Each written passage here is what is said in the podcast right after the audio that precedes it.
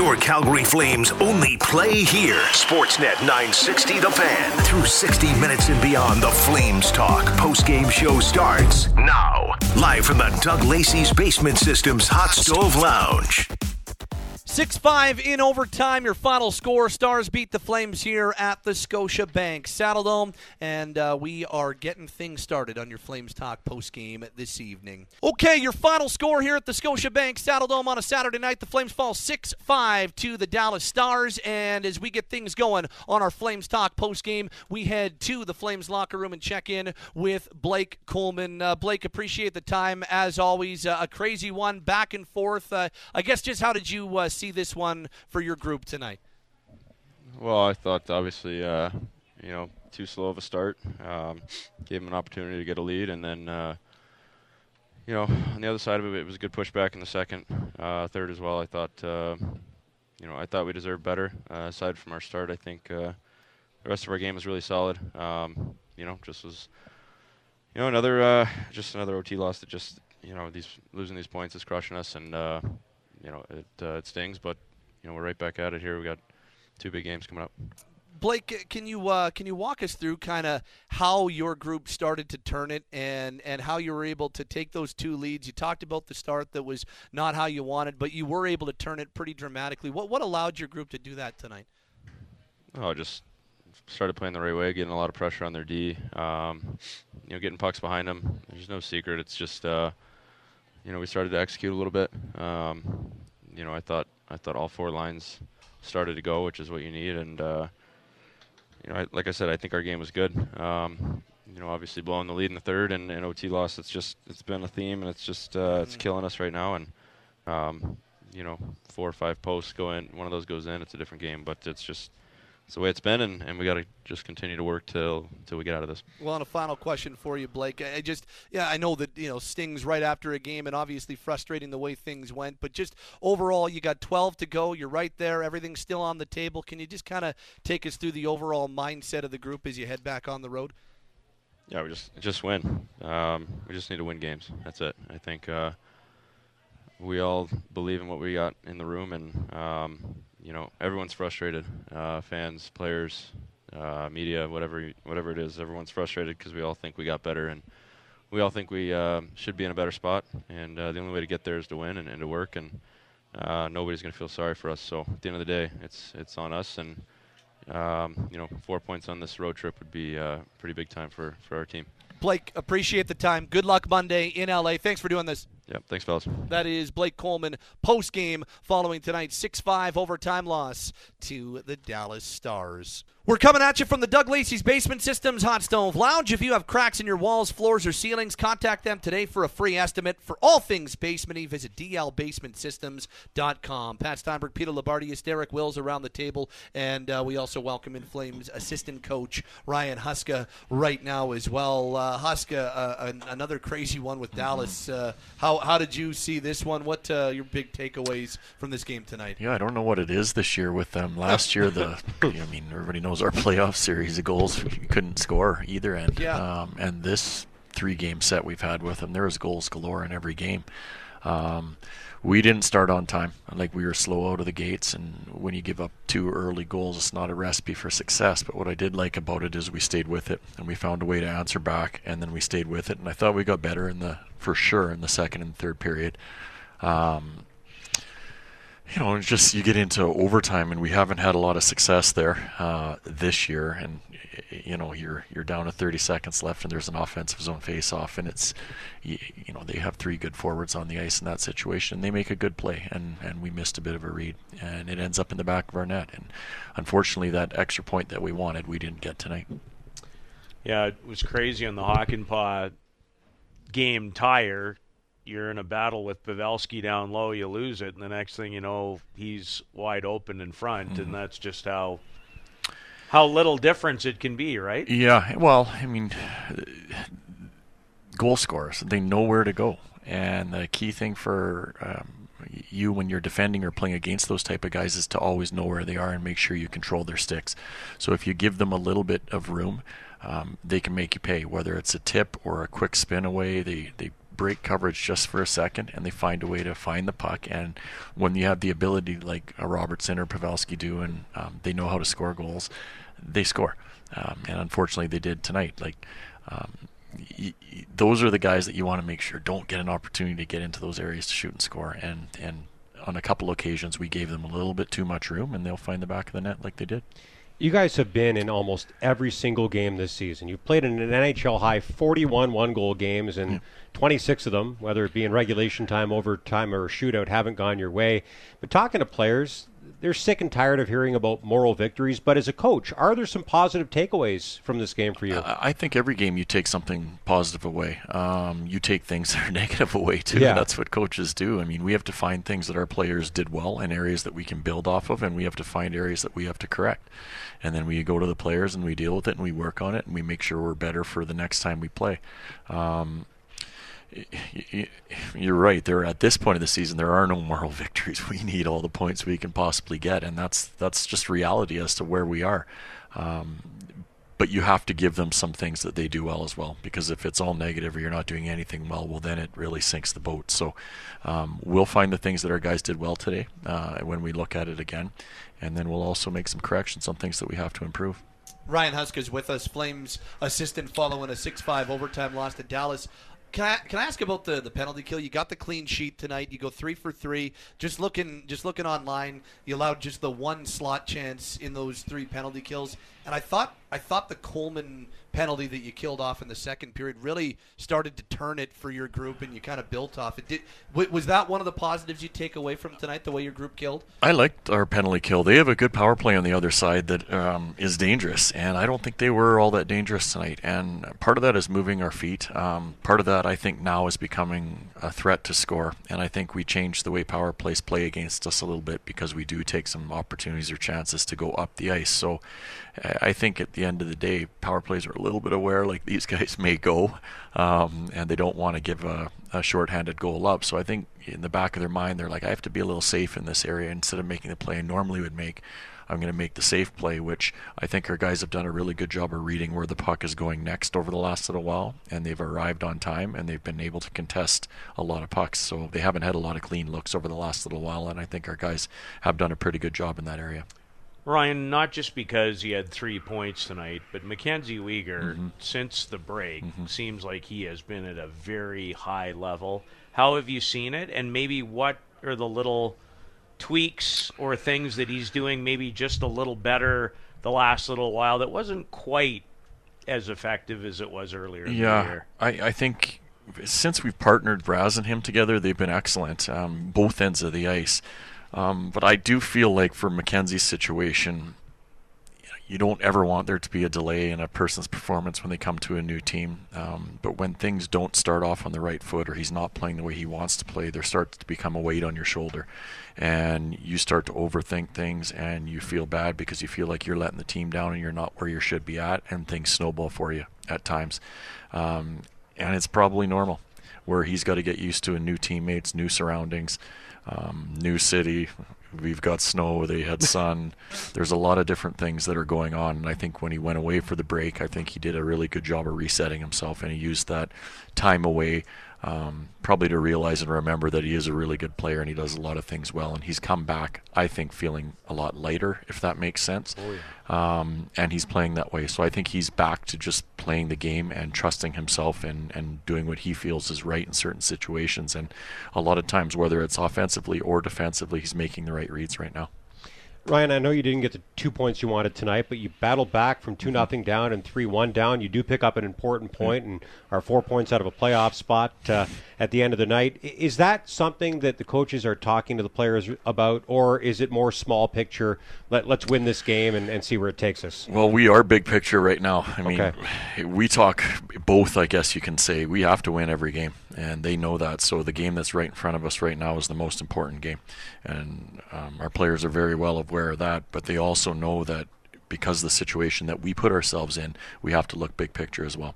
So and that goes to winning every game. And they understand the importance of it, and then you break it down into the game that's right in front of you. So um, we needed to win this one tonight. We got the one point. We didn't get the two that we wanted. We got to make sure we turn our attention to our next game now. Thank you, Husk. Appreciate it. Thank as you, always. guys. Good trip. Yep. Ryan Huska, Flames assistant coach, joining us here on our Flames Talk post game show. 6 5 in overtime. Your final score Flames fall to the Dallas Stars. Uh, say hi to Lou and, and Derek because haven't had a chance to say hi to him yet uh, as we went right to Mr. Huska. Hi, Pat. Um, Hi, you know Pat. what? Hi, hi, gents. You know, the marquee matchup tonight, brought to you by Country Hills Toyota, Lou, was the Flames with an opportunity to sweep this three game season series. And we talked about, I, I guess it's a good place to start. And I know the Flames only get the single point, and, and they need two every night right now. But we talked about, geez, you wonder if, if this game will be a little bit more like the way these two teams like to play it. You know, they like to play a lot of 3-1, 4-2 games. Nope. Uh, there's another there's another 11 goals. So that's uh, 31 goals in 3 games between these two teams this year. Uh, that I don't know if anybody saw coming. No, and I think it's almost harder to believe, as even Ryan made reference to, when you know scoring in that playoff series. Yeah. last spring seemed like you know trying to resurrect the Titanic at both ends of the rink. So, you know, very very different style. It was a highly highly entertaining game, and really all three of them absolutely have been. Um, you know, from a Flames perspective, you can't disregard the battle back tonight and fight, which I really liked.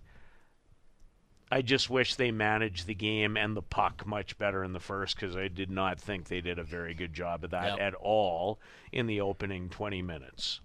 Yeah, I thought they were a disaster in the first period. so did I. And probably lucky to only be behind by a couple of goals. With that said, they were also unlucky tonight. They hit the goal post or crossbar four times. Was it 4 when it was all Yeah, and and? I'm pretty sure two of those shots went literally off where the goal post and the crossbar connect.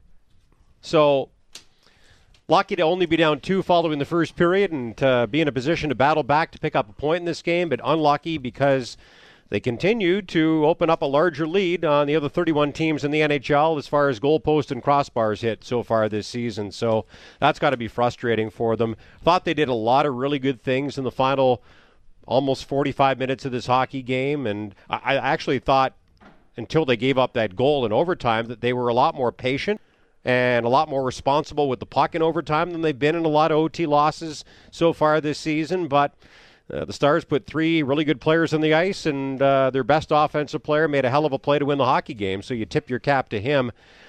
So now, if you're the Flames, you've got to just turn the page. You pick up a point, you're four points out. You hope for some help on the out of town scoreboard tomorrow, and a tough back to back for both the Predators, the team the Flames are now one point ahead of, and the Jets, the team the Flames are now four points behind, as those three teams battle for a playoff spot. So hope to get some help tomorrow, and then take care of your own business uh, on Monday and Tuesday.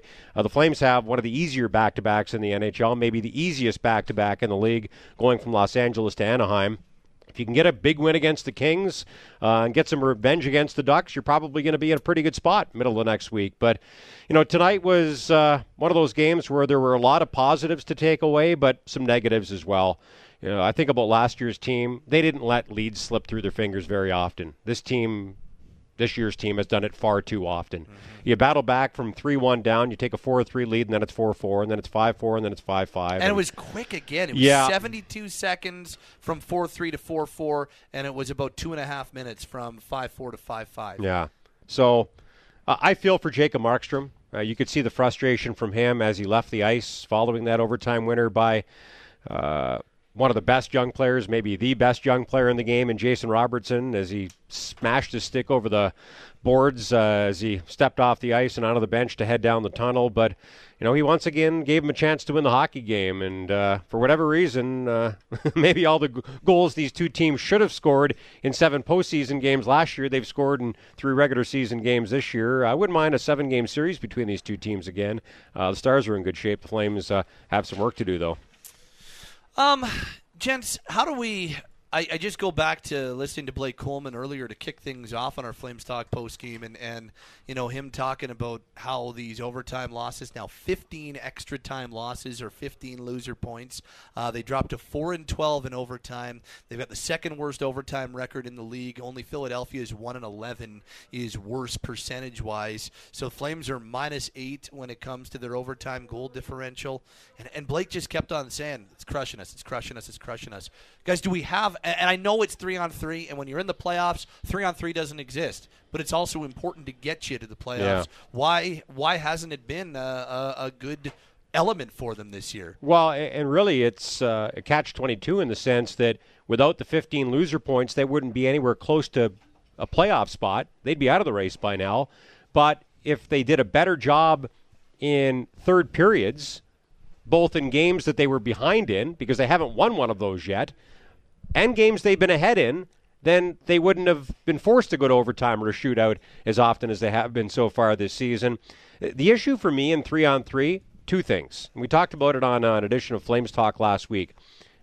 Wasn't necessarily the case tonight. I thought they were a lot more patient with the puck. When they didn't think they were going to get an opportunity for a high danger chance, they just cycled it back. If that meant taking it into the neutral zone or back into their own zone, they did that. They were more patient. Uh, the other thing is, this team has uh, a shot value mentality. During regulation time, I think you can get away with taking low percentage shots because both teams have five guys on the ice. I think in overtime, when it's all about possession, taking those low percentage shots, which very rarely leads to a goal, and more often than not leads to a turnover, uh, is another reason why. That, that's been ingrained in their brains. So, not being patient enough to wait for better shots or better opportunities, I think has hurt them at times in three on three. Yeah, I think they've made too many little mistakes. I really do. Like even tonight. That's a face-off play that started in 200 feet away. 200 feet away, 185 feet away, and you didn't defend it as well as you could have. Of course, you can't take anything away from a great player making a great play. Um, but they almost sprung one to Hintz right off the opening draw when he went behind, gathered speed, and got in behind. And then I'd use two other words belief and confidence. And there is very little, and frankly, why would there be? Yeah, and, and there have Yep. been too many individual mistakes. Not that long ago, I think about the bad change by Mikael Backlund. And earlier this season, their biggest problem in overtime earlier this season was taking penalties. Weren't Yeah, their first right. three losses in overtime Yep. on power play goals against? Yep. Now they've cleaned that up, but they've got some other things to clean up. Although if they want to get in, uh, they'd be best to avoid overtime uh, moving forward here. They're going to need some regulation wins because uh, if it's close at the end, could come down to a tiebreaker. And uh, right now, they're not close in that tiebreaker. No. Um, okay, save of the game. Time for Jacob Markstrom's save of the game, brought to you by Shane Holmes. Uh, ninth consecutive start from Jacob tonight, and his save of the game comes in overtime. Benn picks off the pass. Here come the Stars 2 1 1. Benn and Robertson. Benn in, shoots, and Markstrom stops him. A great glove save by Markstrom on Benn. That's one of the 20 stops made by Jacob Markstrom tonight, and that's his save of the game. Brought to you by Shane Holmes. For every save a Flames goaltender makes, Shane Holmes makes a donation to Kidsport Calgary. Visit ShaneHolmes.com. The better way to build. Lou, one of those nights where. We, again, going back to the seven games we saw in May of last year, where not only could you not buy a goal in terms of the way it was played in front of the goalies, but those two guys were brick walls. And tonight, Oettinger allows five, Markstrom allows six. This is a tough one for a goalie to be in tonight. Uh, But there was a lot of high quality. too. Absolutely, absolutely. That's what I mean. And there wasn't really in the springtime a ton of high quality. And the Flames had more high quality throughout the course of the series, but couldn't put things away. And especially in game seven when, you know, it was one of the finer goaltending performances in a big game that I've ever witnessed in my life at any level. So um, it's that's that's the beauty of sports. You can try to break it down any way you like doing it analytically, eye test, combination of both. You know, it's sports can be very very difficult to predict, and tonight's just another perfect example because I really didn't think we were going to have another five, No, four, I didn't six, five, but that's what we ended up with. Fun for us to watch, fun for the fans to watch, uh, not so fun for the goaltenders or the coaches. Another game where the Flames pretty badly outshoot their opponent. They outshoot the Stars 38 to 26. So they extend their NHL record. Uh, the Flames have now outshot their opponent by 10 or more, uh, a league high 34 times this season. They have lost 21 of those games 13 13 and 8. And I found it really interesting that following the first period, which was obviously the Flames' worst period in this game, uh, they only gave up 10 shots on goal. But as you pointed out during the first intermission, and Lou, you, you suggested it would be seven or eight scoring chances on those 10 shots, it was actually eight. Oh, so uh, Oh, it- yes. it's not the it's not the quality that's the issue; it's the quantity that's the issue. And I would say it's the flip of that at the other end of the ice, where there's been plenty of quantity and just not enough quality. So I got a, a crazy stat to share with you guys. So I haven't updated it after this game, but going into this game, the Flames were second in the NHL in shot differential per game at plus 8.5 shots, behind only the Hurricanes.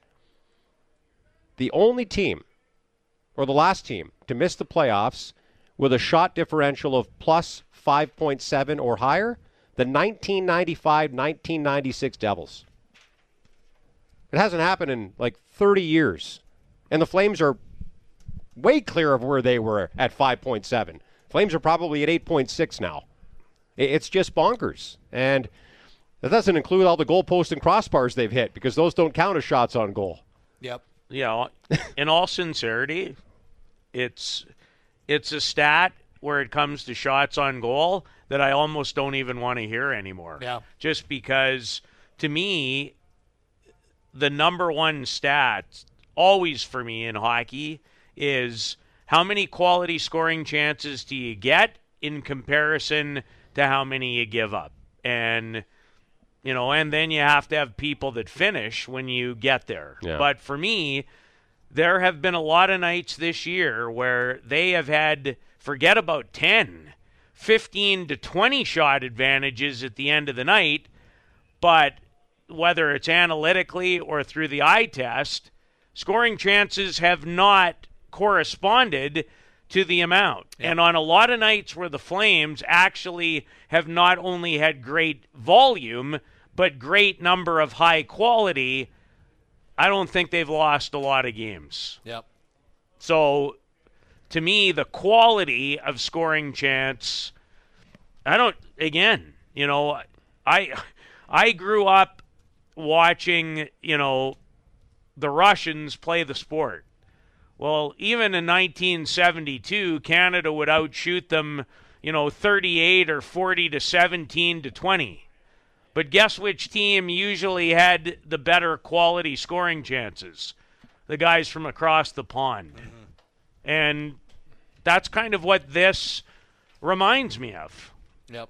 And as Daryl Sutter has said countless times this season, you know, whether it be late in the third period tonight or in overtime tonight, you need one of your best players to step up and make a play. And that's what happened for the Stars. Know, Jason Robertson is their best offensive player, mm-hmm. and he made a great play to score the game winning goal. And the Flames, you know, obviously Tyler Toffoli has stepped up and made big plays for the Flames a bunch of times this season, but some of their other top players haven't done it often enough.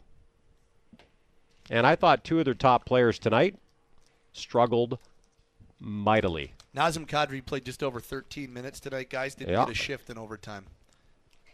They, we, Lou and I talked about on the pregame show. Like, th- if they're going to do it, he's going to have to be More a impactful. difference maker. Yeah. He, oh, and he has been a di- and and and you can say this is overly harsh. What a he has been a difference maker the wrong way, way too much over the last little while, and has seldom been a difference maker where you need him to be. They need that from him here, and he he is the guy with the biggest spotlight on him for me into Yeah. their final 12 games. And I here. don't disagree one iota. Me too. Uh, and you know, Jonathan Huberdeau, to his credit, came in with a three-game point streak and with six points in his last six games, and he's been great against the Stars in his career. Had 30 points in 23 games coming into this one, but he gets held off the score sheet in a 6-5 game as well. And I thought he fought it tonight. Flames need someone other than Tyler Toffoli to step up and make a big play at big times. It just hasn't happened often enough. Yep. But I again, I do give them credit for battling back from two two goal deficits to pick up a point tonight against the top team in the Central Division. They now have a seven game point streak against the Stars, 5-0 and 2. They did some really good things tonight. They just they couldn't close the door after taking 4-3 and 5-4 leads and then the game goes to overtime and well, a lot like their opponent tonight. The Flames haven't had a lot of luck in 3 on 3, but uh, Dallas found a way and Calgary has to settle for one. Uh, okay, let's select tonight's player with heart. Brought to you by HeartFit Clinic. Lou, which way you lead? He leaning wears tonight? number 52, Mackenzie Weegar. Three points. Um, battled his tail off. He and his partner were marvelous tonight. Um, I just, I just love the way he's played ever since he came back from the break, and the partnership with Raz has been very, very good for him. But this is the guy that I have been watching the last two or three years in particular. You can see it. You can see it in his decision making. You can see it in his confidence Yep. with the puck going towards the net. You can never take away his competitive nature. This guy this guy's a real good player.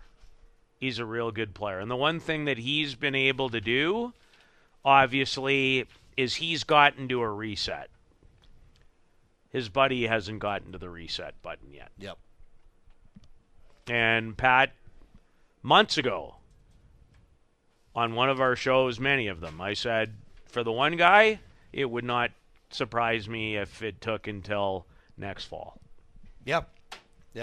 Yep. Weegar's been great of late. Daryl Daryl Sutter, we're about to hear from him, but he uh, had some really nice things to say about Mackenzie Uyghur once again. He's he's turned into one of their best players over the last four or five. Go ahead, sorry. Yeah, I think he's been their best defenseman since the break. Yep. I do. He he looks comfortable. He looks confident, uh, and his partner seems to have his game back after the infamous scooter incident in Motown. You know, he's he's back at the top of his game. Rasmus Andersson with three more points tonight stretches his point streak to four games. He's got eight points during that four-game point streak, and back-to-back multi-point games. First partner Mackenzie Weegar has got five points in the last two games. Let me ask you guys this on a positive note, because I do think there are a lot of positives to take out of this game. So last season, based on the eye test and based on many metrics, the pairing of Noah Hanifin and Rasmus Andersson was one of the league's elite pairings. Has the pairing of Mackenzie Weegar and Rasmus Andersson in the last handful of weeks looked like an elite pairing, or are they, are, are they on track to become one? Certainly looks that way to me. It's been a really good pairing. I've liked it Uh, a lot. Um, I've liked it a ton. Um, Mackenzie's a big reason for that. Not to take, you know, Rasmus Andersson, by and large, outside of a few stretches and few nights here and there, he's been a pretty darn good player for them. And um, you know, his minutes have gone up by two or three this year. I, I like, I like how they've played together. Um, they're closer to that for me. Yep. They, I, I've really, I've really appreciated the way they've played. I'm just taking a look at uh, some of the, the metrics, which are, are strong. They've been, you know, they've they've been pretty darn good in terms of high danger chances they've been on the ice for. Really good in that re- respect. In fact, um, And they're very the similar best. players, don't you think? I do. I, I asked Rasmus this morning in the locker room, and he said the the really the only adjustment. It's been pretty natural. The only thing that he's had to think about is he's had to look a few times where his stick is because he's playing with a righty uh, on his offside as opposed to uh, you know Noah who's uh, uh, on his strong side. That's the only. Otherwise, he said it's been a pretty natural, seamless fit for him. Uh, Both guys play with edge, and I love that about that pairing as well. Mackenzie Weegar leads his team in hits. Nikita Zadorov led the team for most of the season, but again, with the way that Weegar has played coming out of the break, he's been an absolute beast. And I think he's helped Rasmus get his game back. It's been a really good pairing for them. Really good. Yeah, I agree. Flames Talk postgame, Apple, Spotify, Google, Amazon, or wherever you get your podcasts. We're uh, also live, of course, right here on Sportsnet 960 The Fan. Phone calls at 403 240 4444 very shortly. Text line at 960 960 very shortly. Also, head coach Daryl Sutter in just seconds. But before we get to the head coach uh, and before we get to your phone calls and texts, get some final thoughts from our broadcast crew, starting with Peter Loubardias. Pat didn't like the start tonight, didn't like the first really liked the battle and fight the rest of the night. Um, you get one, you'd love to. It's kind of the same story again, but it is a second straight game where at least I saw high compete and high battle. I feel for the guys. I do. I mean, they have played 70 games this season, and 41 of them have been decided by one goal. And They've lost 26 of those games. Now, thankfully, they've lost 15 of them in overtime or a shootout. And those 15 loser points has them in the fight for a playoff spot with now 12 games to go in the regular season. But they're going to have to string some wins together, which 70 games in, they haven't been able to do. When's the last time they had a three game winning streak? Because that's their longest winning streak this season. I believe it was December. You right? got to go back to 2022. Yeah. So they're going to have to have at least a three-game winning streak Getting or a longer two one has been very hard. Absolutely, yep. and won't be easy as they head to California for a couple of games uh, against the Kings team that is surprisingly comfortably in a playoff spot, sitting second in the Pacific Division, and a Ducks team that beat the Flames in their own building last week. So. Uh, a couple of big games coming up, but I do feel bad for the guys. You, see how frustrated Jacob Markstrom is uh, heading off the ice after uh, another one goal loss, another overtime loss, and he's been battling and uh, playing his best hockey of the season. I know he gave up six tonight, but uh, like the guy at the other end, Jake Oettinger, did give his team to win what was a wild hockey game. But the Flames just need someone other than Tyler Toffoli, and there have been other guys, but mostly Toffoli, to to step up and score a big goal uh, at an important time. They just haven't had enough heroes in all of the one goal games they've played in this season. Otherwise, they'd have more wins uh, in those one goal games. But, you know, they do battle back uh, from 2 nothing down in the first two minutes and 3 1 down following the first period to pick up a very important. And did a lot of really good things in this game. And hopefully they continue to build some confidence offensively. They've been scoring more goals. And just keep fighting. Uh, it's going to be an uphill climb. It's, it's been that way for a little while now. They're four points out of a playoff spot, but they do have a game coming up against the Jets, and I just hope that they're able to stay in the hunt long enough to make that head-to-head matchup uh, an important one uh, as we head down the stretch here. But it's funny. I uh, rewatched Creed and Creed Two on uh, Wednesday and Thursday because I knew I was going to go see Creed 3 on Friday. I can't tell you how many times I've seen uh, the six Rocky movies and the, the first two Creed movies. I'd say the same thing about uh, this movie that has been the 2022 2023 Flame season. It feels like we've seen the same movie over and over and over again. Uh, and on occasion, there's a different ending. There's uh, a storybook ending, a happy ending. Tonight wasn't one of those nights, but one point's better than none. So, uh, at least they got a point in the game. They were down by two goals in twice. Thank you, gents. You're welcome, Patty.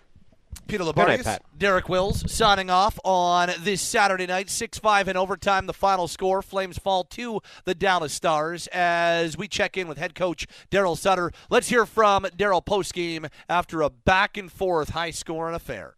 What did you see of it tonight, Daryl? Uh, got their money's worth. That's for sure. I think they scored the two quick ones, and and uh, you're down down a couple, so he fought back twice. So take it. The overtime, your team again allowing a goal and sort of bad, bad goal. So can't allow the long pass. Right? Can't allow pass there to there. Our defense has got one guy. You got to just kill the play. Totally different season. Last year, these two teams barely scored against each other in the playoffs. This year, you can't Crazy. stop. Crazy. I said that this morning. No, tonight there's 11 more. Unbelievable. Daryl, it was hard for us to tell as we raced down from the press box. What was that a review from the league at the end, or on the overtime goal?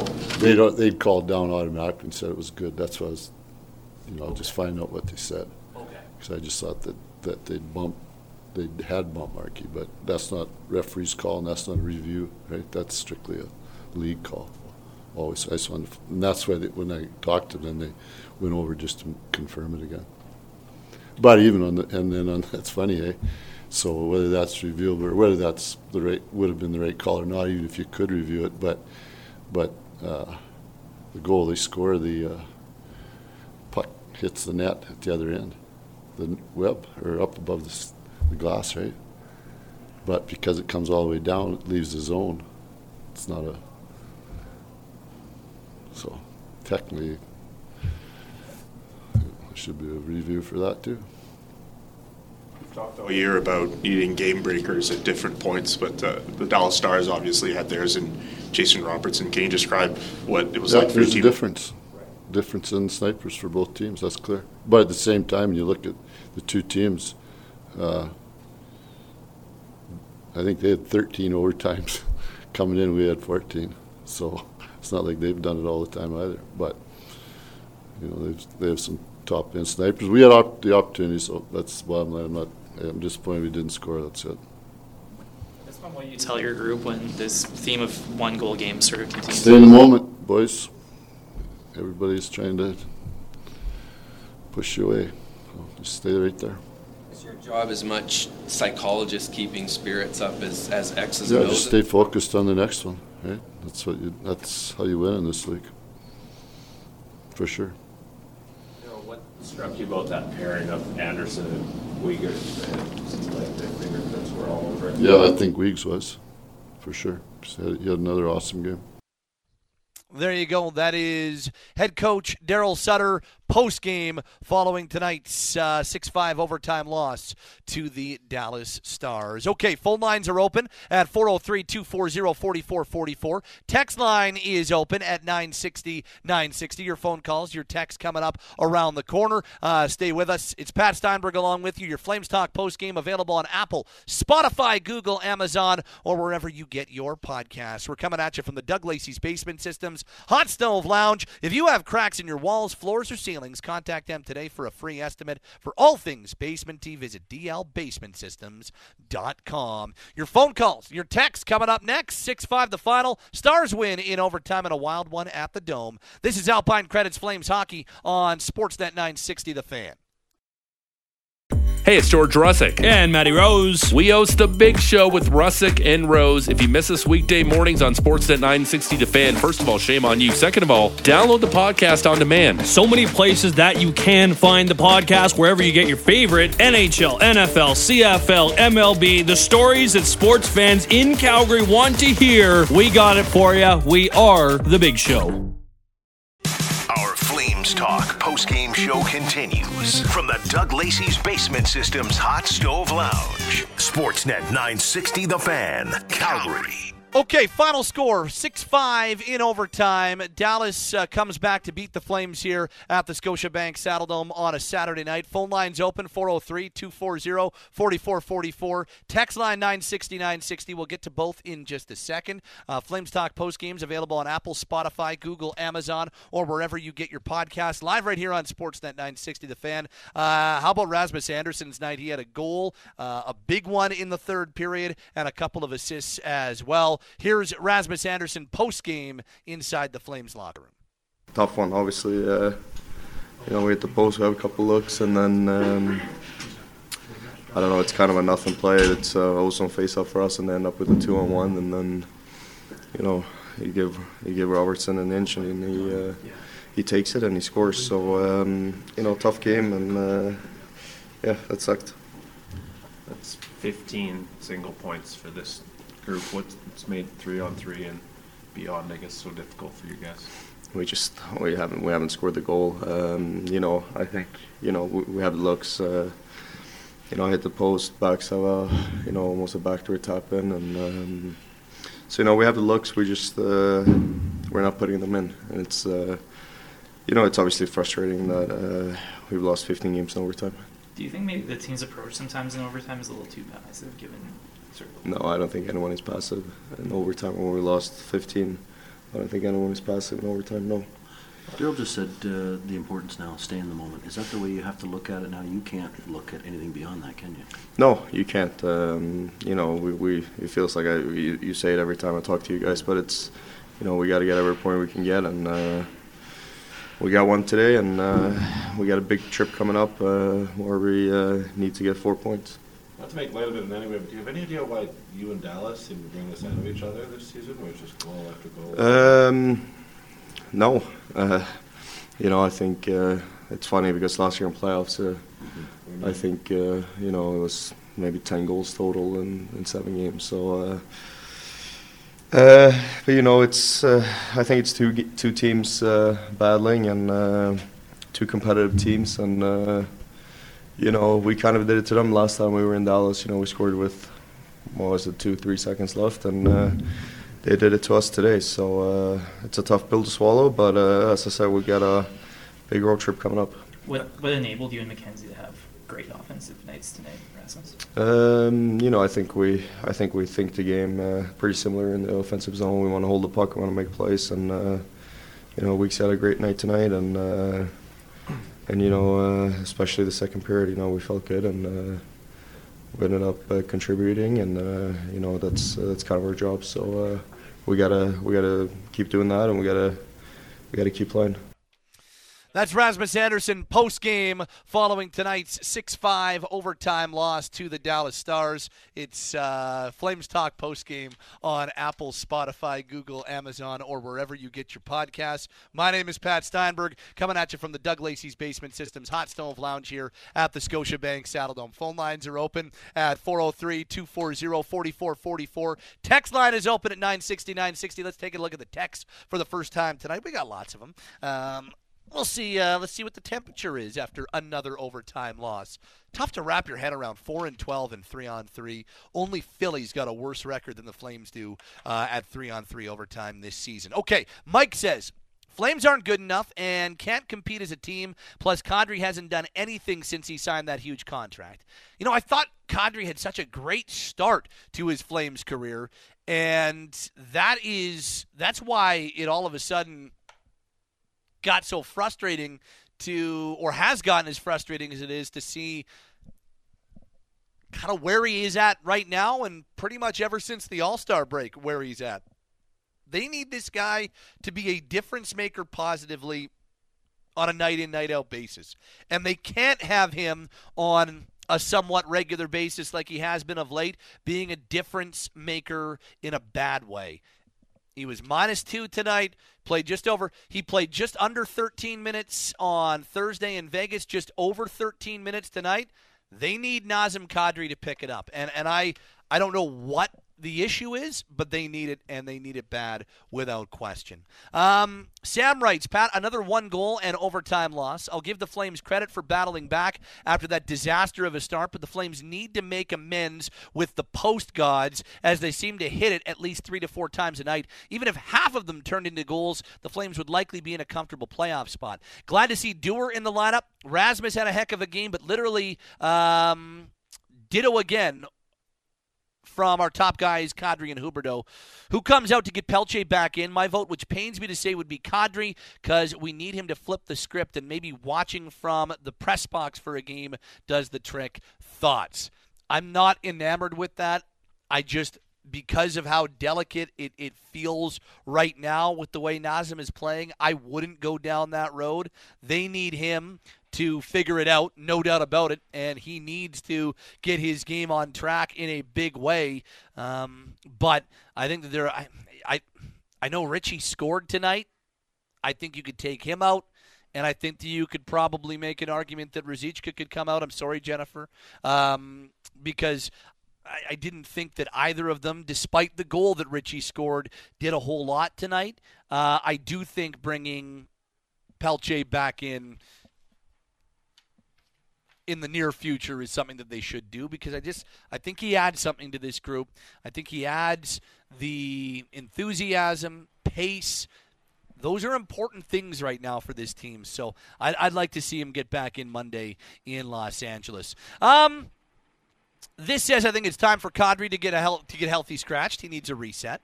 Uh, this from Prab. This team never practices three on three, and it shows. Twenty seconds to go, offensive zone face-off, and to give up a goal against again. That's unacceptable. If they even semi-regularly worked on three on three, this is a playoff team. Shame they don't practice it enough, if not at all, knowing how many one-goal games the Flames have played. This team's so frustrating. That comes from Prab. Uh, appreciate the the kind words at the end there as well, Prab. Thank you very much. Um, yeah, and, and look, I, I can't speak to how or how, how much they have or haven't practiced on the road, but yeah, we haven't seen a ton of three on three practice work here at, at the dome. I can't remember the last time they did work on three on three, um, but I also don't know how many how much other teams do. So I'm not I'm not saying that the criticism is or isn't warranted. I don't know how much other teams practice three on three or how much they they rely on video instead. So, um, but yes. Three on three has been a sore spot that could end up being a big reason why they end up missing when it's all said and done. Here's Will in BC. Thought the Flames played well, deserved to win, but you're not going to win many games with a 769 save percentage from your goalie. Oettinger wasn't even that great, but he was 868. If Markstrom's over 900, there's the two points you desperately need. The Flames aren't going anywhere with this level of goaltending. I'm sad because they're playing well. Markstrom gave them a chance to win. Five goals should give them a chance to win. Do you guys think the Flames need 10 to win? Actually, with this goaltending, maybe they do. Come on, Will. Was was tonight Jacob's best game? No the the prior nine, he's been in a heck of a groove. Going into tonight, um, the the prior eight, sorry, the prior eight starts, he was a 922 goaltender. So yeah, was was tonight great? No, but well, you're the the the confirmation bias all year on Markstrom. You haven't said a word about him positively in these last eight eight games where he won a game for him single handedly and was was 922 in those eight starts, and yet all over him for a rough night. I'm not saying tonight wasn't rough. Of course it was. This is not one of his better games in the nine. Now, you know, it, it was it was that type of night where neither goaltender was really great. But yeah, Jacob did not have his greatest game tonight. There's no doubt about it. But you know what? If you're talking about a guy that gives you eight quality starts and then has a rough one and now can get back to that level again, then you'll take it if you're the Flames. So that's the only pushback I'd have because I'm not going to sit here and push back that he played well tonight because he didn't, but it's Will in BC and I, that that's that that's one that I feel like you've had just all locked and loaded to go for the longest time, even while he was playing well. I, I just think that you know there there needs to be a little credit where credit was due prior to these eight games. Now, uh, prior to tonight's game, rather. Now, body of work this season hasn't been good enough. I'm not going to dispute that. Um, this from Dylan in Revelstoke. I've mentioned this before, but I really enjoy how both Ryan Huska and Mitch Love break down and explain the game. I feel like they'd be great head uh, be a great head assistant coach combo in the future. Uh, I think the way Huberdeau, Markstrom, and Weegar have been playing make the outlook for next year fantastic. Huberdeau wasn't great today, but I think he's been good lately. Lucky that our goalie's name is Jacob and not Jordan, or he would have gone and thrown his stick in some water bottles at Robertson and Pavelski, but not fought anyone. Yes, uh, I agree with that. All, all Jacob did was smash his stick, didn't throw a water bottle at uh, Nazem Kadri. Um, this says maybe start the game on time and you're not down 2 nothing. Agree. Uh, this says frustration is being a Flames fan. Plenty of opportunities to end overtime and get one of those proverbial monkeys off the back. Plus, didn't see any signs yet of Mangiapane cutting loose offensively. His defensive play is definitely not getting them into the playoffs. The talent on the team needs to start winning them games. The positive was the nastiness I saw when they needed to change momentum from a few players, or it was just frustration not getting any breaks. Uh, this reads, "Twas a solid game. I honestly can't say there was anything wrong with it. They were all around it. The posts are killing them, but there's still big chances. I do want to, in fact, point out that this season wasn't supposed to be make or break. It was said from the beginning that it's a two to three season attempt at the Cup. This is just year one, and we need to calm down and let things run their course. Um, and and the one thing that I will say is the only thing not to like was that dismal first period that put them in a bad spot." Could have been a different story if they don't play the first period like that. Um, this says uh, five goal post tonight was the difference. I believe the Flames deserved to win. Huberdeau pointless again. Kadri's in the dog doghouse. Jake Oettinger looked horrible. Could see Dallas getting bounced in the first round of the playoffs again. The amount of overtime losses this season is embarrassing. Flames were not ready to start as they blinked, and it was 2 0. All in all, I believe they should have won, but in typical this year Flames fashion, they don't. They're a frustrating team to watch. Uh, this from Max at YYC at the airport. Uh, tough loss against a weary Stars team, sloppy defensive game, some perspective. Any combination of Jets wins, Flames losses totaling 10 eliminates the Flames. Playoffs are not happening this year. Yeah, the elimination number is uh, down to low double digits at this point. Um, as uh, we move towards the final stretch of the year. 12 games to go for Calgary this year. Um, this says from Claude, Pat, on the positive side, they were able to come back, and usually they win when Andersson scores. There was a lot to like, but Robertson's a game breaker, and they don't have that. Why no Kadri in overtime? Lots of posts and chances in overtime. Um, at this point, I'm just hoping for entertaining hockey, and if they sneak into the dance, that's gravy. Um, as for Wino Kadri, because he played a really, really down game once again, I think is the the main reason why. Um, and they need him to be better. That's going to be one of the constant um, constant topics on tonight's show, I think. Larry says, Pat, how can this keep happening? Sure would be interesting to see where this team would be if Kadri or Huberdeau, Huberdeau rather, even played half as good as they did last year. They would be comfortable in a playoff spot. So angry and sad. There you go on the text line at 960 960. We'll get back to the text a little bit later on, but right now, give us a call. Got one line open if you want to jump in with us on our Flames Talk post game. 403 240 4444 is your phone number, and the text line is 960 960. It's Steinberg along with you on Apple, Spotify, Google, Amazon, or wherever you get your podcasts. This is Flames Talk post game, 6 5 in overtime. Final score Flames fall to the Dallas Stars. Uh, to the phone lines we go, kicking us off off is Wedley. What's going on, Wedley? Hey, Pat. How's it going? Good, man. How are you? Ah, interesting game. How dare these Flames? Two games back to back, three out of four points, playing exciting hockey. Not allowed. I'm, well, I'm teasing somebody, but that's okay. It's all good. Um, I'm sure he'll call in later. but anyways, um, it's tough because – 15. If you win even half those overtime games, you're in a playoff spot right now, right? But I like the fact they came back. I like their pushing back. But to quote Andy Murray, the old LA Kings coach, details, details, details. You can't be sloppy, sloppy to start the game. You can't be sloppy. You got to be aware who's out there. I know Jason Robertson's an incredible player, but I'm not putting the loss on those guys. It happens, but man, like when your season on the line, these little things it all adds yeah. up, and they're not going to miss the playoffs because you know the, there's many other games. it's not just one game, but man, uh, that's a tough one today. Uh, I had, actually had a quick question for you because I heard Sutter bring it up because my buddies were at the game. He actually texted me. They both said, or the one guy said, so the puck did hit the net on the Dallas fifth goal, but you can't review that. I know, but could Sutter have pushed back on the refs a little bit and said like, you guys uh, could anything have been done or no? Uh, once it's missed, it's missed. I'm assuming. Yeah, and it was it was missed. They they could it was missed, but then the the puck exited, right? Yeah. Oh. Yeah. Okay. There's that yeah. part. So because the puck exited, uh, okay. then it's not review- reviewable. If the puck stayed in the zone, when oh that's the difference. then okay. then that review is in place but similar to offside um, yeah. when when the puck exits all of a sudden it's just a missed call you know? Oh okay. Okay not too bad. I'm going to jokingly blame the wave as like that's the one thing i agree with peter on of course the wave happens and dallas scored literally. I always i wish they would do the wave in the first period but whatever. That's just a joke thing but uh, that's Pinder's thing, and I agree. I agree with him. They do, they do the wave, and Dallas scored literally 30 seconds later, whatever it was. But oh well, whatever. It is what it is. I'm still a believer, and don't dream it's over. Still on a point streak, but uh, I guess we all that still are hanging on and clinging on are the biggest St. Louis Blues fans tomorrow. Um, that's who Winnipeg plays. But you said the magic number is now below 10. Uh, no, it's at uh, low double digits. Uh, Oh, low double digits, right now. Yeah, I believe I think it's at ten. Uh, ten and a half, I think, is is what the Okay. elimination number is. So uh, the Flames have twelve games to go. Uh, I'll just uh, I'll just calculate it for you on the fly, just because it's you. Um, so seventy-seven plus twenty-four.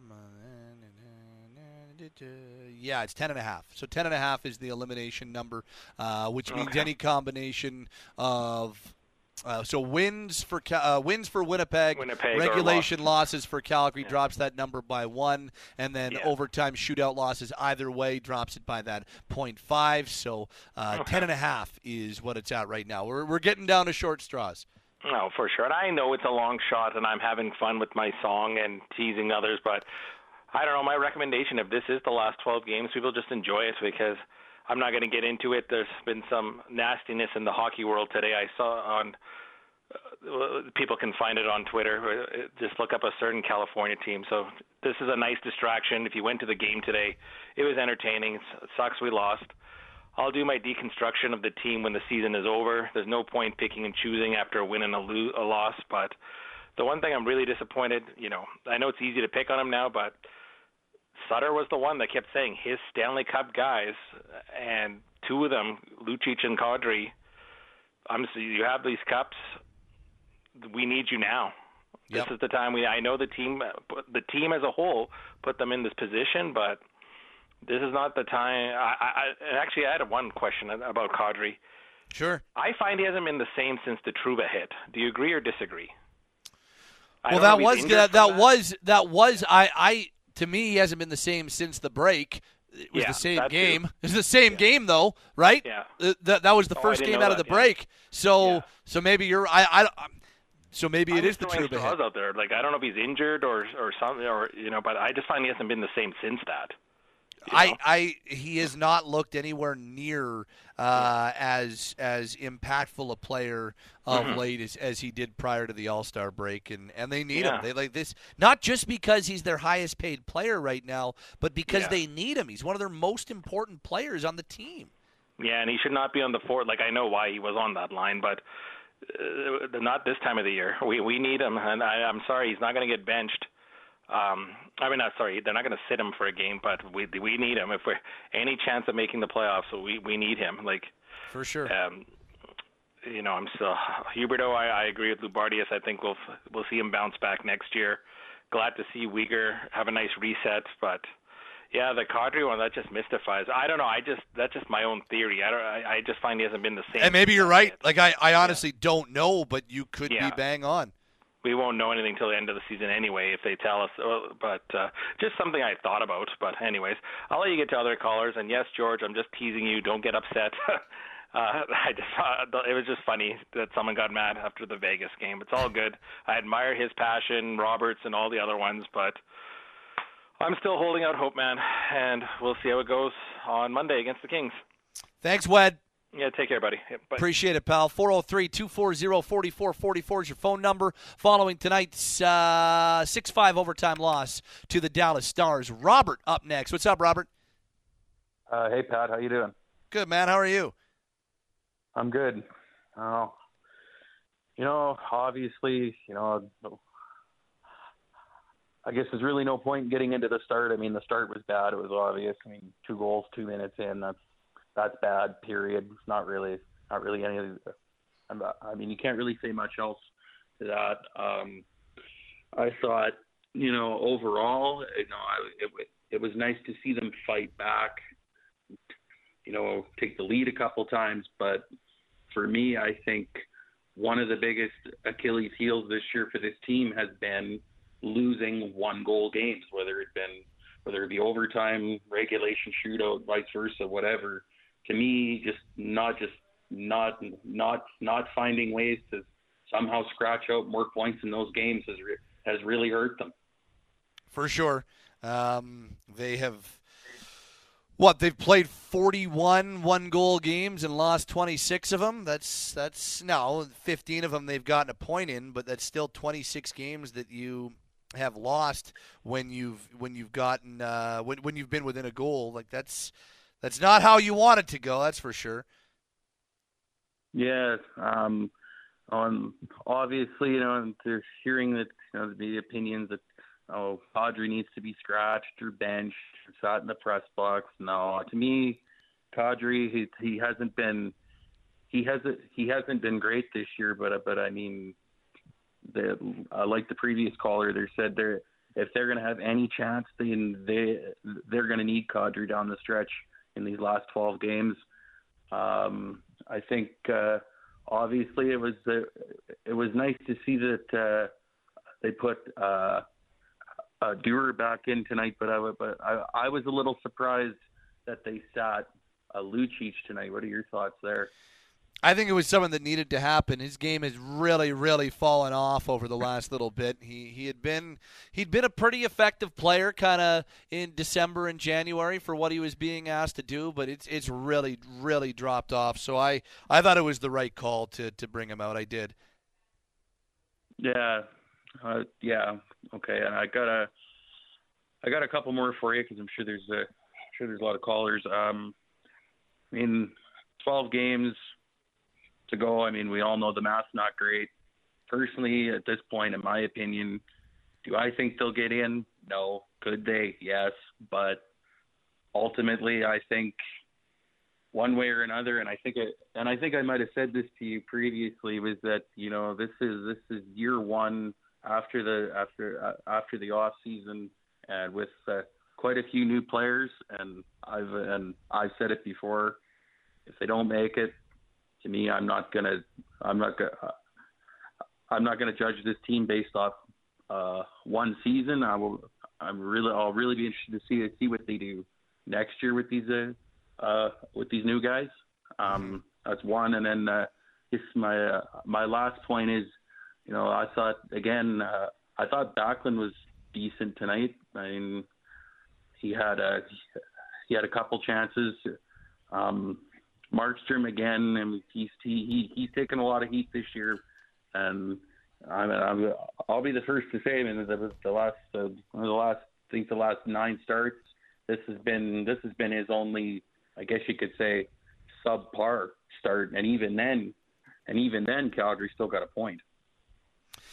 Yeah, and I mean, they definitely this was not Jacob's best game of his last nine appearances, but the the eight prior to that, he's been pretty good. So we'll see what he does. I'm guessing he'll go against LA, and we'll see how uh, we'll see how that plays out. Yeah, no, now now considering it's a back to back LA Anaheim, this is uh, th- do you do you think considering their position, do they even consider starting starting Vladar the second half in? I think they have uh, to. I, I think that I, I, I think you I think you still need to manage your workload. I don't think that you can just go with the same guy the entire way. I know that it's not a tough back to back, but I, I would I would start Vladar and I, I think that it's something that they have to do or at the very least think about. I get it. Jacob is the guy they're riding until the end of the year is their number one, and and I understand that, but I still think that there would be plenty of reason to get Vladar into that second game uh, on the road in uh, on the road in Anaheim. All right, well, hey, that's uh, that's all I got for you tonight, there, Pat, and uh, I'll uh, talk to you soon, bud. Okay, Robert. Appreciate the call, my friend. 403 240 4444 is your phone number following a Flames 6 5 overtime loss to the Dallas Stars. Let's say hello to James on our Flames Talk post game. What's up, James? Hi, good evening. How you doing tonight? I'm well, sir. Well, I watched the game on the TV tonight, and I can tell you, I really liked how uh, Markstrom played. I know it wasn't his best play, but they have to give him support too. You know, he's he's trying. He's he's really trying, and you know he's he's he's got to get more support. I mean, they did give him five goals tonight, so I, I will I will say tonight offensively, like they, they probably held up their end of the bargain. Now, I, I thought that Jacob. Um, I mean, you take a look at the goals that were scored. First goal was a, a pretty egregious breakdown. The second goal was just bad luck on on everybody involved. Third goal was a redirect. Uh, the fourth goal I would put on him, and I thought he struggled on uh, because he kicked out two really juicy rebounds that ended up uh, the third on the third shot ended up going in. Fifth goal again, that was a pretty egregious breakdown in front of him, and the overtime goal that's a sniper. So I I didn't think Jacob was poor tonight. But I did not think it was his best night. And they did give, they did score five, so you'd think, now this is not just a Jacob Markstrom thing, but you'd think that when you score five, you should have had enough to win the game. That's not just on the goaltender, but you, you'd think that scoring five, you should be able to come away with two points.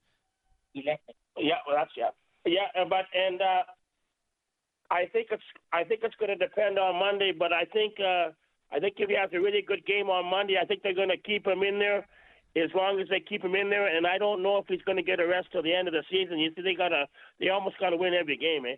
I mean, yeah, but I still think Dan Vladar gives you a chance to win too, and and so I, I think I think they should split the goalies uh, in California, regardless of how Monday goes. I'd go Jacob Monday, Dan on Tuesday. That's what I would do. I know that you need to ride your number one guy. I just think Vladar does not only deserves a start on his own merit, but I think that you also need to manage your goaltenders here down the stretch. But we'll see what they do, James. I'm really curious to see how that plays itself out. No problem. That's all I have to say. And uh, my mother and me want to say, to, you know, say to you, have a great night. You do a bang up job every time you every time you're on the radio.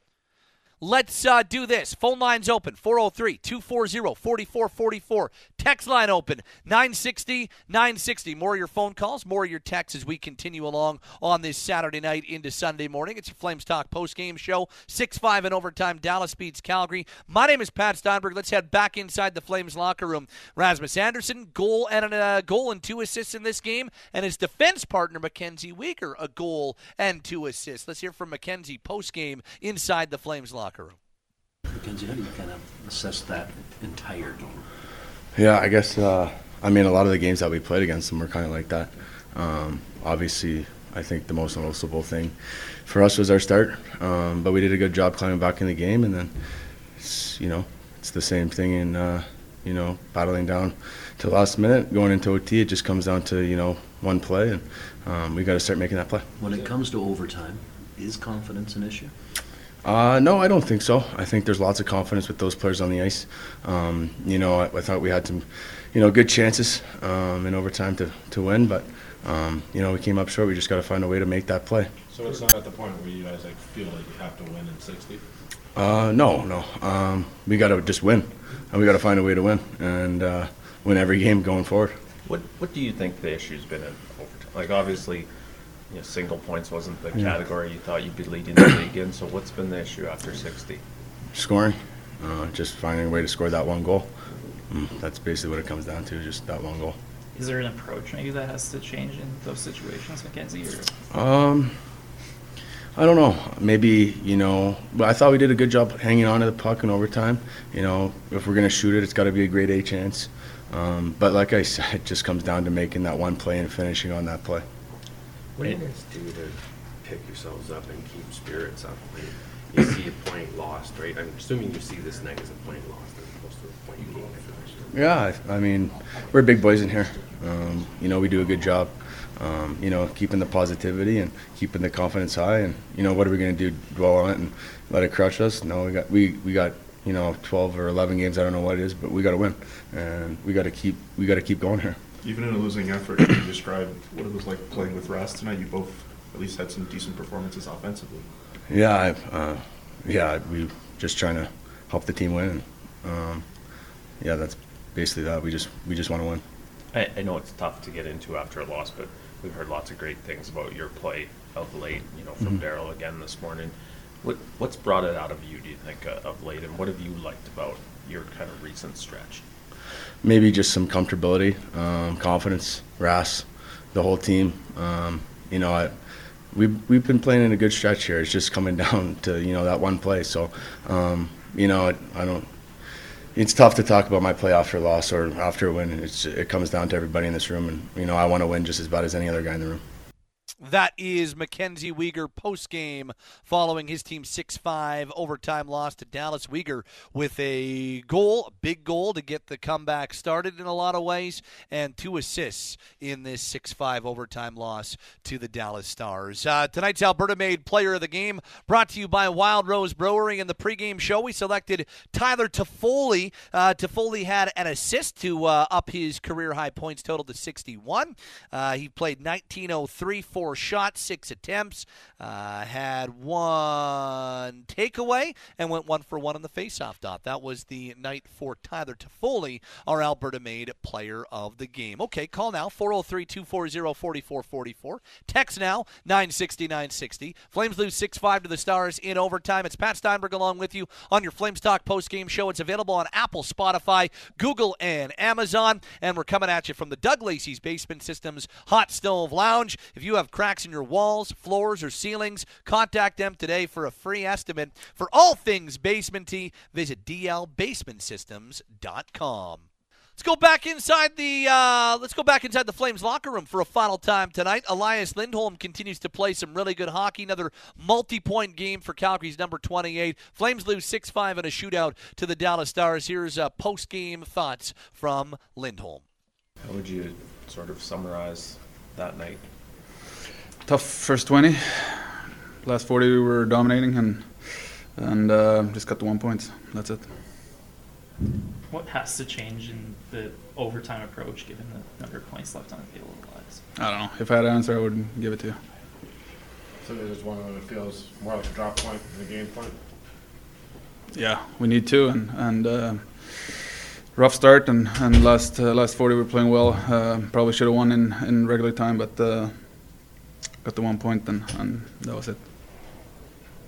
What uh, you mentioned you didn't like, obviously, the first 20. What what contributed to the slow start tonight? No, I don't know. I think we came out flat, and, and obviously Dallas were uh, dominating the whole period, and, and uh, I don't know. It could have been could have been more than, than those goals, and, and obviously a lot of odd man rushes, four on ones and, and two on ones and stuff like that. So it's it's tough to win if you play like that. Has the like does the lack of success in overtime does that weigh on you guys after 60 minutes, or is it easy to forget? I mean, obviously, it's uh, obviously if you would have a different record and, and win more, you have a better better confidence going into the OT. And, and obviously we we're trying, but uh, you know, uh, right now we can't uh, can't find find a way to, to win an OT. And uh, if I an answer, I'll I'll change something for sure. That's Elias Lindholm post game, frustrated Elias Lindholm after a 6 5 OT loss to the Dallas Stars. So uh, we have heard from Elias Lindholm, Mackenzie Weegar, Rasmus Andersson, and head coach Daryl Sutter. We've heard live from assistant coach Ryan Huska and Blake Coleman. Uh, comprehensive post-game coverage that you only get right here on your Flames Talk post-game show. Apple, Spotify, Google, Amazon, or wherever you get your podcasts. It's Steinberg along with you. Let's get back onto the text line before we wrap things up on the phone lines. 960-960, uh, where Jerry in Vancouver Island says, I've now reached the point of I don't care. I'm signing off until draft day. This from Tim. Pat, what are your thoughts on Coach Sutter? Coach of the year last year, but maybe it was the team. This year, coaching should be making a difference, but lots of breakdowns, guys leaving people alone in front of the net, and breakaways. Also, on the broadcast tonight, they mentioned a few times how the fourth line was out against the Stars' top line. Why? The Flames have last change at home, and he should be making sure the fourth line doesn't get caught. I know he likes to roll all the lines, but you're in survival mode and need to have the best players out as much as you can yeah, there's been some. There have been some instances. Fourth line usage has been one of them. Um, some some lineup decisions that have been made that, that have been head scratchers on the outside. Where yeah, there there have been some times this year where it's been it's been kind of interesting to try to wrap your head around a, a decision that Daryl's made. Um, so yeah, I don't think. Look there are a number of contributing factors or a number of areas to point the finger at in terms of why the Flames are where they are this season.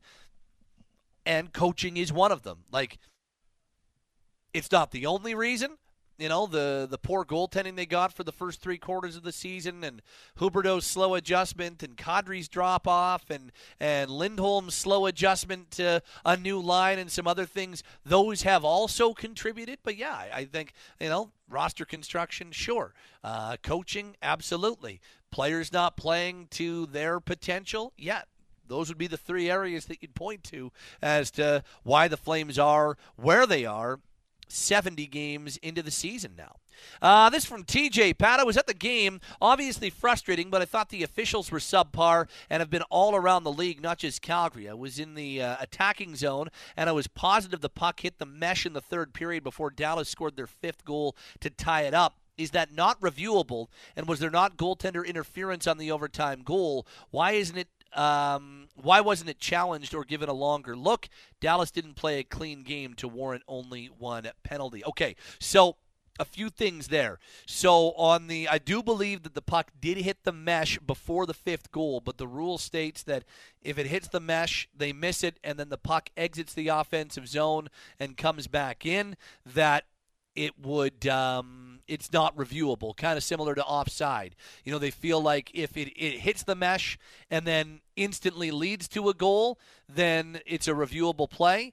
But if the puck exits the zone and then comes back in that's no longer reviewable. So that would be the the first part. As for the second part on um, why wasn't it challenged in overtime? That's an NHL review. Uh, they reviewed it and said there was no goaltender interference. So that's that's kind of the the two situations there. Uh, did I think it was the greatest um, officiated game tonight? No, not necessarily. I thought that there were. Um, there were some uh, there were some moments where I thought it was not the, the most well officiated game tonight. I, I would say that much.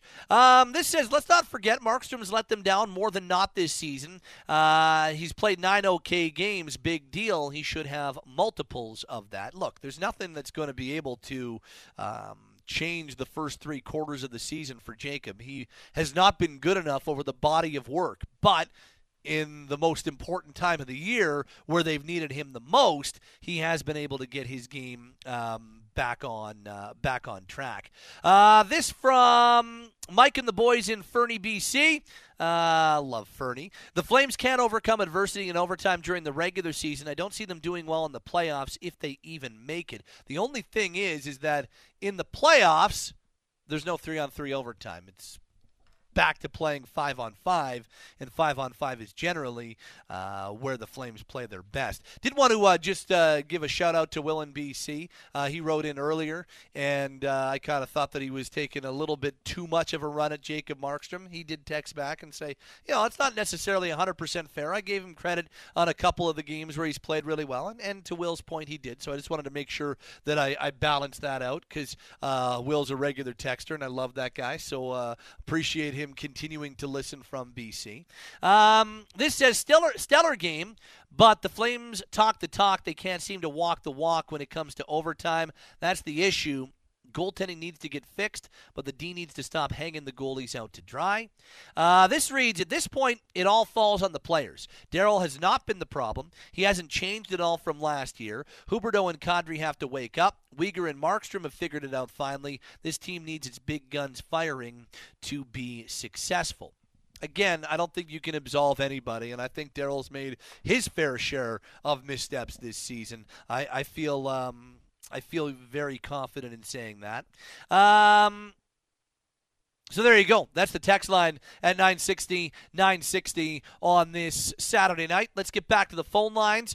Great stuff on the text line as always. Let's get back to the phone lines for our final three calls on this Saturday as the Flames fall 6 5 in overtime to the Dallas Stars. Starting with Terry. What's going on, Terry?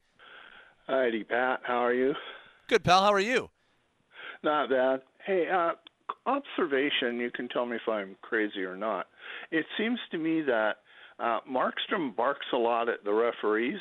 So is it possible that they just ignore him because he goes after him quite uh, a lot compared to some other players? Ignore, I mean, what like ignore him how? Like if, well, if, if uh, Markstrom goes after him, says maybe there was goalie interference, and you can see him uh, talking. Yeah, to but the uh, they, they, they, that's not their. Uh, that that's a that has nothing to do with like for instance tonight. Um, that's a booth review from the NHL. Well, yeah, uh, I war understand room, in so. overtime, but he he got after him in the third period. I think it was too. And so maybe they go, if it's a close call, well, too bad for you because you're after us all the time. It happens all the time in basketball, so that's why I'm wondering. I, I don't think so, and I, I honestly, uh, from from my vantage point, I don't think Jacob barks at the official uh, that uh, um, any more than other goalies do. Um, it had the last two games, he was all over him for the two-two game, uh, the two-two goal rather in Vegas, which should have been an icing, I think. Uh, and and he was mad at them once on an icing call that was waved off I believe in the second period, or maybe it was the first period even tonight. Uh, no, it was the second period that he was upset about an icing call in the, the game tonight. But I, I don't I don't feel like he barks at the officials all that much. He smashes his stick a lot. He gets emotional for sure, but I, I don't I, I haven't got that sense myself. Okay, that's fine. Uh, I just happen to be looking at the stat sheet, and I find this really amazing. And one of the issues is why we're going to to so many overtime games. So let me just read this off to you. Tyler Toffoli has 19 goals, uh, even strength. Elias Lindholm only has 10. Nazem Kadri has 12. Backlund has 12, 11, sorry, and Huberdeau only has 11. So if your top players are, are scoring, except for uh, Toffoli, less less than 13 goals in 70 games, even strength. Now that should give you an idea why we've gone to overtime so many times. Well, I mean, just period, they have not scored a whole lot this year. So it's it, and and their top players haven't scored. Um, uh, you know, at, at the type of rate that, um, or, or, a few of them either. I mean, Tyler Toffoli's having a great year. Mikael Backlund's been quite productive based on what they are. Lindholm has has been down, but has still been one of their highest scorers. But Kadri's numbers way down from last year. Huberdeau's numbers way down from last year. And when you've got, you know, next year those guys are going to combine combine for seventeen and a half million on the salary cap, and and you pay those guys to be your offensive leaders. They have not been, by and large, the offensive leaders this year. So, yeah, they're, they're, you're gonna you're gonna struggle when you're not a team blessed with a ton of high end talent to begin with. The strength of this team is more about them kind of being the sum of their parts, and more about them being a group that that you know comes at you in waves as opposed to the top end talent winning the day. So when you're built like that, and your top of the depth chart guys don't lead the way offensively or don't drive the bus offensively, yeah, you're going to be in a lot of one goal games or, or you're not going to win anywhere near as much as people thought you would. And I keep saying this, and I think it's uh, becoming truer and truer. On paper, we may have a team that's uh, that's upper echelon on paper, but you can have individuals within that on paper that don't mesh well with the other players, even though on paper they're supposed to be a great team.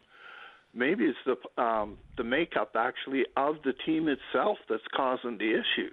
Is that some of these players just don't play well with these other players, whether they're great or not. Sometimes you get put on a team where you actually can't uh, perform the way you expect to be. Yeah, I mean, chemistry has not been a strong suit for a good chunk of this year.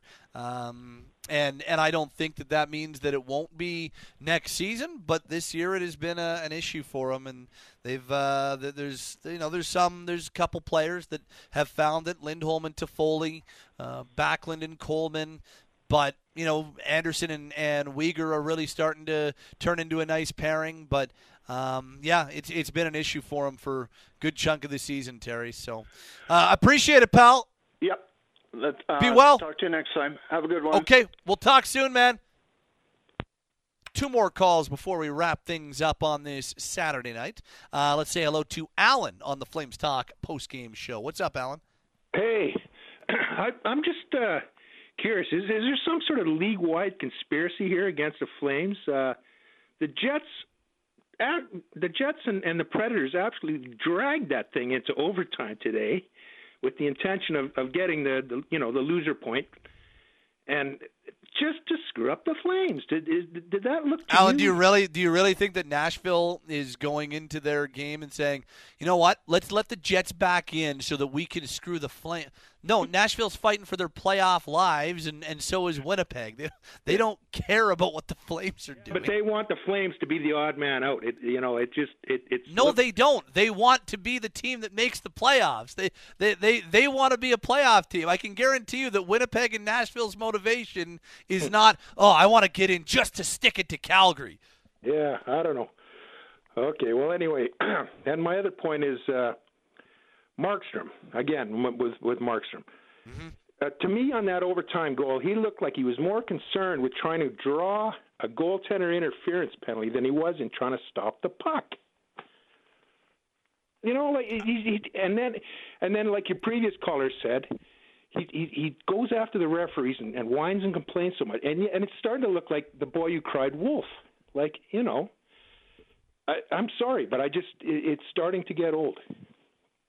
I don't know. I and, and maybe maybe I maybe I'm not seeing it the same way as lots of other people are, and that's fine. Because um, sometimes I don't pick up because I don't watch uh, every game on TV, and uh, I so I don't see things quite the same way as as you might see them or other people. Uh, I I haven't I haven't picked up on that the same way. I do know the last two games he's given the officials a hard time, but I haven't picked up on that the same way. But that's okay. I'm not saying you're wrong. Uh, I don't think that he was trying to draw an interference penalty. I think he, he did try to make the stop, but obviously didn't. Yeah. And you know, and the smashing the stick at the end of the game, and you know, like it, like I say, it's it's starting to lose its impact, and I, you know, like I just I don't think he does it. I don't think he does it for impact. I think he does it because he's angry. Well, okay, but uh, anyway, that's that was just something I had to get off my chest. But anyway, okay, that's uh, that's all I had to say tonight. Thanks very much. All right, Alan, be well, buddy. Um, you know, I, I, uh, I do. Um, I don't think that Nashville and Winnipeg's motivation is we want to do it. We're going to do everything we can just to make sure Calgary doesn't make it. Only one of those two teams is going to make it. Winnipeg, Nashville, Calgary, all they care about is being that final playoff team in the Western Conference. Final call tonight is Parsons. What's up, Pars? Hey, brother. How are you? Good, man. Yeah, uh, tough game. Back and forth. Uh, two good goalies in that tonight. They both battled pretty good. I mean, they led in um, 11. I don't know if it, this was not a goaltending battle tonight. Yeah, but I think what we have to understand is on both sides were really good goalies. So regardless of the agree on that so, front, I, I agree. Uh, I, yeah. I agree wholeheartedly there. So you know that means anything can happen, right? So, um, I don't know. Yeah, once I knew Dallas tied it up five five, I I knew we were in trouble going into overtime. So just based on the record, but um, yeah, so it's a little bit uh, heartbreaking for sure because I think we have maybe one more loss to give um, before we're out of it. And the Winnipeg. So they are so so they are right now um, four one and two in their last seven games. Mm-hmm. So they've got twelve to go. Um, yeah. So if they can, if they go four one and one in their next two six game stretches, that would uh, just off the top of my head, that would get them uh, eight wins. Uh, that's sixteen points. I get them eighteen points, uh, which would get them up to what? That would get them to ninety-five, right? And I think they'd at the very least be. They would be right it. there. It could. Um, it could.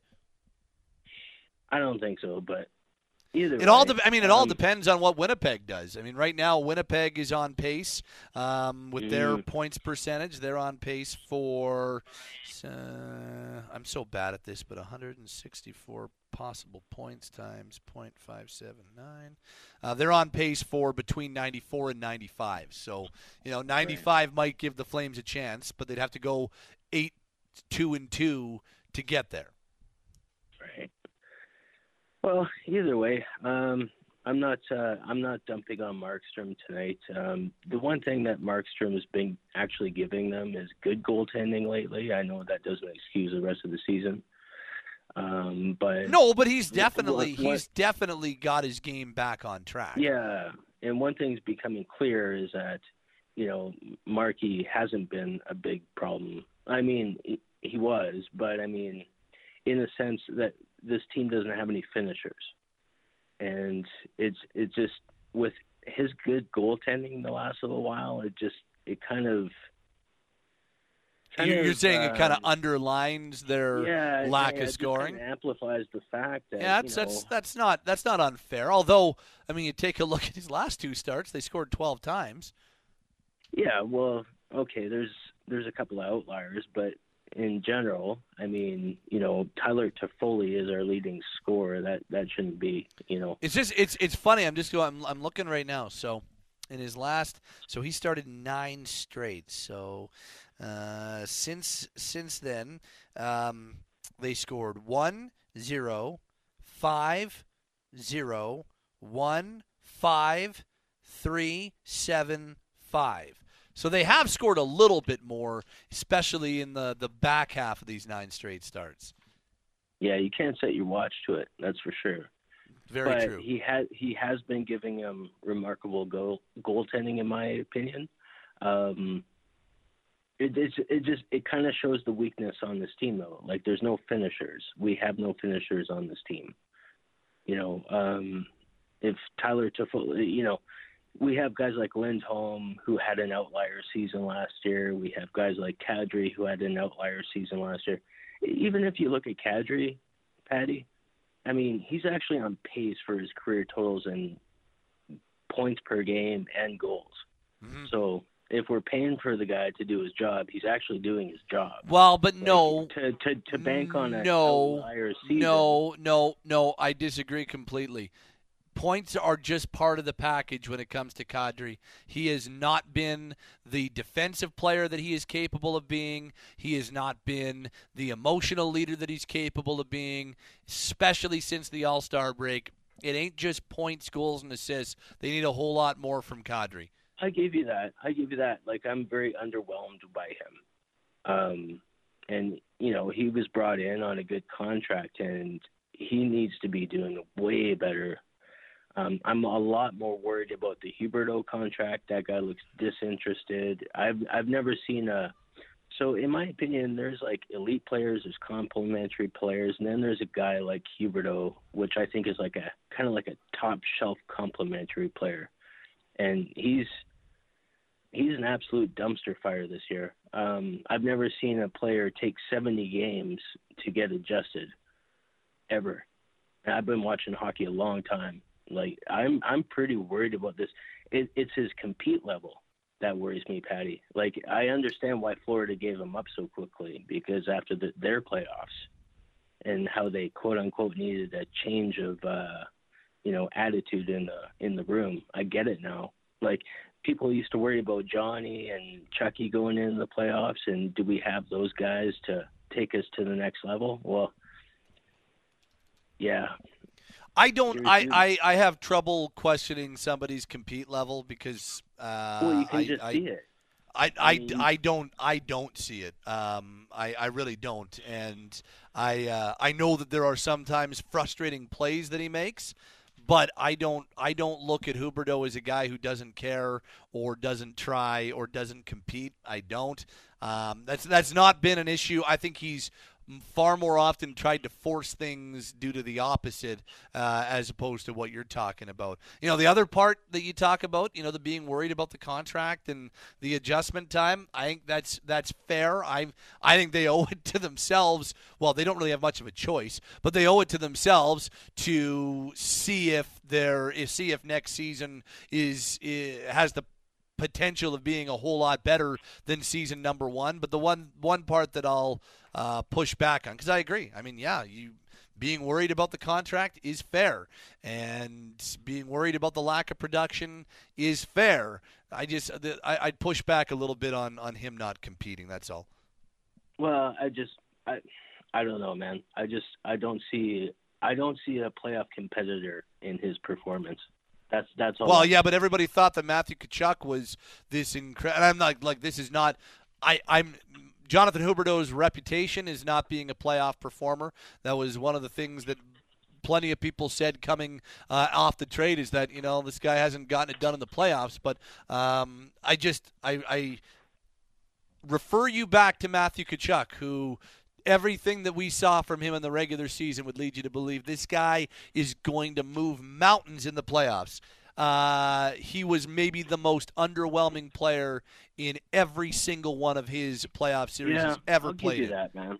I'll give you that. No, like for real, I'll give you that. I mean, he didn't. Uh, You want to? I, I don't even think I don't even think Johnny Gaudreau and, and Matthew Tkachuk are on the same on the same plane when it comes to their disappointments in the playoffs. Johnny scored big. Johnny scored uh, huge playoff goals. I mean, not only Game He- Seven, he but had his remember, last year, like. Well, no, he scored a huge game three goal against Anaheim in his first year. Like Johnny, Johnny, he scored a couple of big ones in the bubble. Like Johnny's been decently productive in the playoffs. Matthew Tkachuk was nothing but a disappointment in the playoffs in all three, all all four, I guess, of of the playoff rounds that he played, or So, playoff uh, years that he played.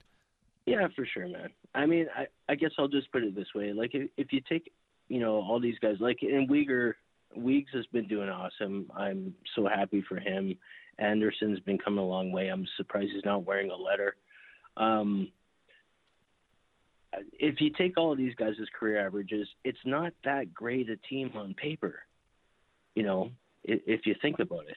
And if you take career averages and you really put it out there, besides some outlier seasons last year, I hear what like you're saying. Uh, I hear what you're saying. Lin- and yet, and- and yet, Parse, as we wrap up, I know Yeah. that you were. I know that you were pretty stoked about this team coming into the season. So, were we completely off base? Were we completely off base? Yeah, I think we were. I, I'm not willing to say that yet. I'm not willing to say that yet, and I'm I'm not willing to say that until we see what happens next year. Uh, I think it's it's worth it to see what happens in, in year two with the, with this kind of new group. We'll see. I appreciate. Parse, I got to move on. I, I got to wrap. again, yeah. I got to right, wrap, brother. brother. Take man, take care, man. Okay, be well. Talk soon, pal. You too, man. That'll wrap us up on the phone lines on this Saturday night as well. Great stuff on the phone lines. Great stuff on the text line. As always, tough loss, 6 5 in overtime. Flames fall to the Dallas Stars. Uh, time for your final summary on this Saturday night. Back and forth we went. Let's get to it. Buckle up, it's a longer one. Uh, Stars had a great start to this game, as before the game was two minutes old, they had a 2 0 lead. First of all, Joe Pavelski makes it 1 0 with his 19th of the year, 65 seconds in. Pavelski from Jason Robertson and Roope Hintz at 105. It's 1 0 Dallas. And then 53 seconds later, it's 2 0 Stars on Radek Faksa's 11th of the year. Hintz the assist at a buck 58, and Dallas off to the races. But 63 seconds later, Flames stop the bleeding a little bit on Lindholm's 20th of the year. Fourth 20 goal season for Lindholm, and fourth as a member of the Flames. Lindholm from Andrew Mangiapane and Tyler Toffoli at 301, and the Flames cut the lead in half. But Dallas uh, regains their two goal lead with less than four minutes to go in the first period. Wyatt Johnston redirects home. He's 20th of the year. The rookie gets to 20, obviously, for the first time. Uh, Miro Heiskanen, Jamie Benn, the assist at 16.08 for Heiskanen. He increases or extends his point streak to a career high 10, and Dallas led 3 1 after 20.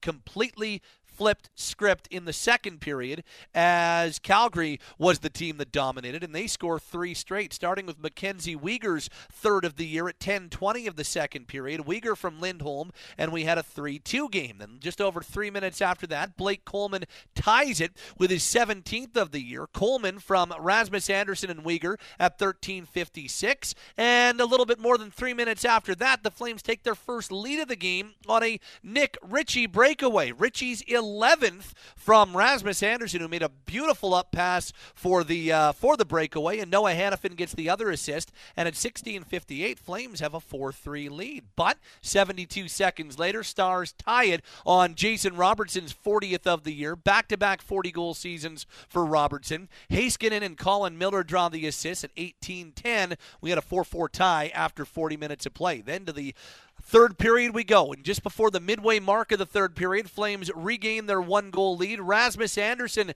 takes a point shot that finds its way past Jake Oettinger. Andersson's 10th of the year from Walker Duehr and Weegar at 9.53. And just like that, the Flames had a 5 4 lead. But again, shortly thereafter, less than three minutes later, Jani Hakanpaa ties it for Dallas. Hakanpaa gets his sixth from Pavelski and Benn at 12.09. 5 5 your score. Off to overtime we go, and into the final minute of overtime we go. The Stars win it. Jason Robertson, backhand upstairs for his second of the night, 41st of the season, and the overtime winner. Robertson from Pavelski at 447 of overtime gets us to our 6 5 final score. Final shots 38 26 in favor of the Flames. Calgary finishes 0 for 1 on the power play. Dallas 0 for 3 with the man advantage. Your three stars tonight number three, Jason Robertson. Number two, Mackenzie Weegar. And number one, Rasmus Andersson. With the overtime loss, Flames fall to 31 24 and 15. They're back in action Monday on the road in Los Angeles, while Dallas improves to 38 19 and 13. They're back in action Tuesday at home to Seattle. That is your final summary. And now for everyone involved in Flames hockey tonight, for our broadcast crew of Derek Wills and Peter Loubardias, for our on site engineers. Tim Khalil and Randy Opperman, for our reporter, Maddie Rose, and for our outstanding producer, Azam Nanji. My name is Pat Steinberg. That'll wrap us up on our Flames Talk post game show, available on Apple, Spotify, Google, Amazon, or wherever you get your podcasts. We've been coming at you from the Doug Lacey's Basement Systems Hot Stove Lounge. If you have cracks in your walls, floors, or ceilings, contact them today for a free estimate for all things basementy. Visit dlbasementsystems.com com. Next up for Calgary is Monday night in Los Angeles.